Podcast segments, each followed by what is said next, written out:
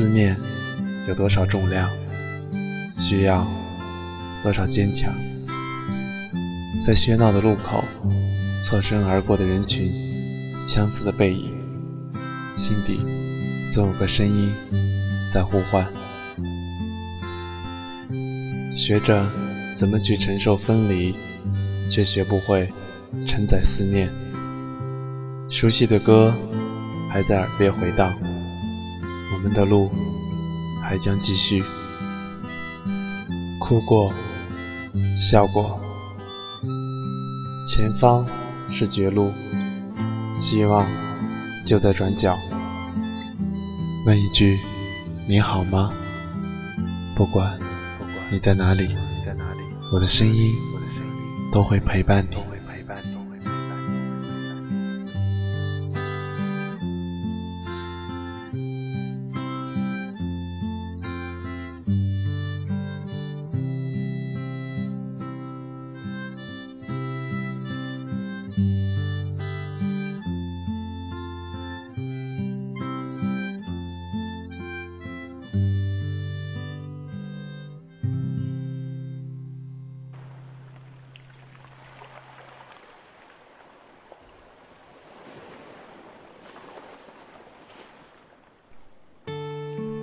我依然在这个时间，在北京，用声音陪你度过一个夜晚。你们还好吗？不管你在哪里，我的声音都会陪伴你。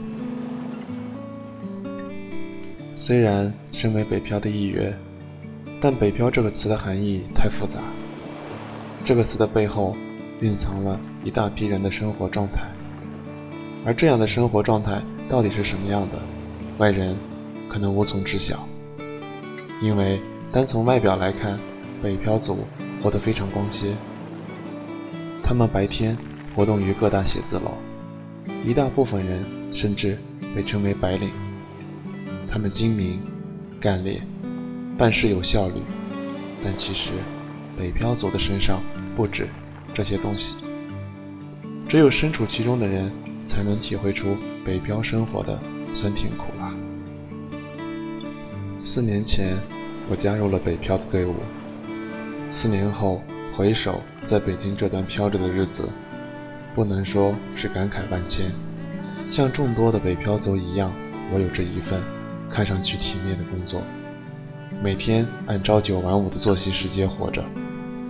周末的时候，会和心爱的人去商业购物区，吃一些看似精致的美食，体会着都市带给我们的繁华，觉得我们的生活质量似乎在提高，但其实真的是这样吗？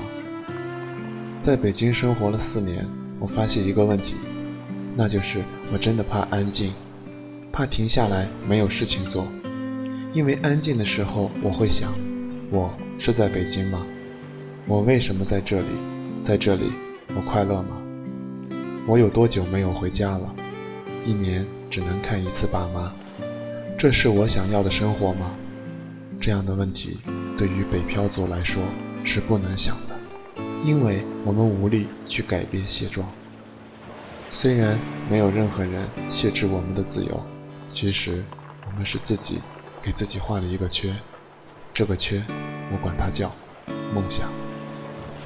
确实，北京是一个给人梦想的城市，要不然，为什么那么多人从四面八方来到这里？要不然，为何各大写字楼、商业区有那么多行色匆匆的人？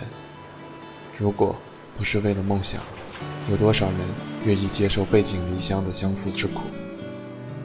我觉得，大部分的北漂族之所以选择北京，或多或少都是为了追寻梦想，有了实现自己的梦和人生价值。但悲哀的是，北京给人以梦想，但它不能保证人人的梦想都得以实现，所以每年都有来北京寻梦的人，每年也都有离开北京梦断的人。为了梦想而拼搏的北漂人有一个共同的矛盾，那就是随着在北京生活时间的增长，日复一日的工作，每天听着城市的喧嚣，越来越多的人开始反省自己，这样难道真的是我想要的生活吗？于是很多人想到逃离，想到回到以前的生活状态中去，但冷静下来之后，却悲观地发现自己已经不是原来的那个自己，已经不可能回到以前的生活，因为自己已经适应北漂的生活，回到以前，甚至不知道自己能做什么。这并不是说我们的能力退步了，只能说是我们让这个城市给改造了，进化了。其实想想，如果真的回到以前的生活状态，我们会适应吗？这个谁也不敢给出肯定的答案。于是思想就在两点间徘徊，累了的时候就想想，如果要是能回到从前该有多好。可每次回家却发现对家里的生活方式已经不再适应，而且回家就业同样也面临着好多问题。在外飘着的我们就这样在两点间矛盾着，无论你问谁，他可能都会说特别怀念从前的生活，真的希望能回到以前的日子。但几个月后，甚至几年后，你却发现他还是在北京一直生活到现在。所以说从某个程度上说，回到从前已经成了北漂人的一种梦想，时常梦一下也会让我们轻松不少。也许是我家那边真的是个小地方的缘故，每年回家热闹之余，左邻右舍的人总会向家人问起我在北京的工作，听说一个月能挣好几千，我不羡慕。而每逢此时，我都能从爸妈眼里看到自豪的目光。我在想，如果这个时候我告诉他们自己在北京生活得很累，不想在北京待了，想回家，那对老人可能会是一个打击吧。因为在北京飘着的我，头上已经背了一个光环，这个光环让父母骄傲，让乡亲邻居觉得这家孩子真有出息。所以为了家人，我也要坚持飘着，这也算是一种孝顺吧。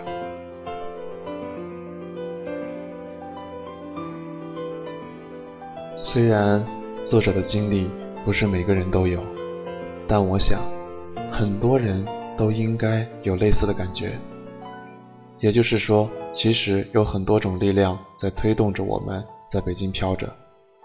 北漂已经不仅仅简单的是我们个人的行为，它关系着很多因素，这些因素容不得我们懈怠，要求我们勇敢的飘下去。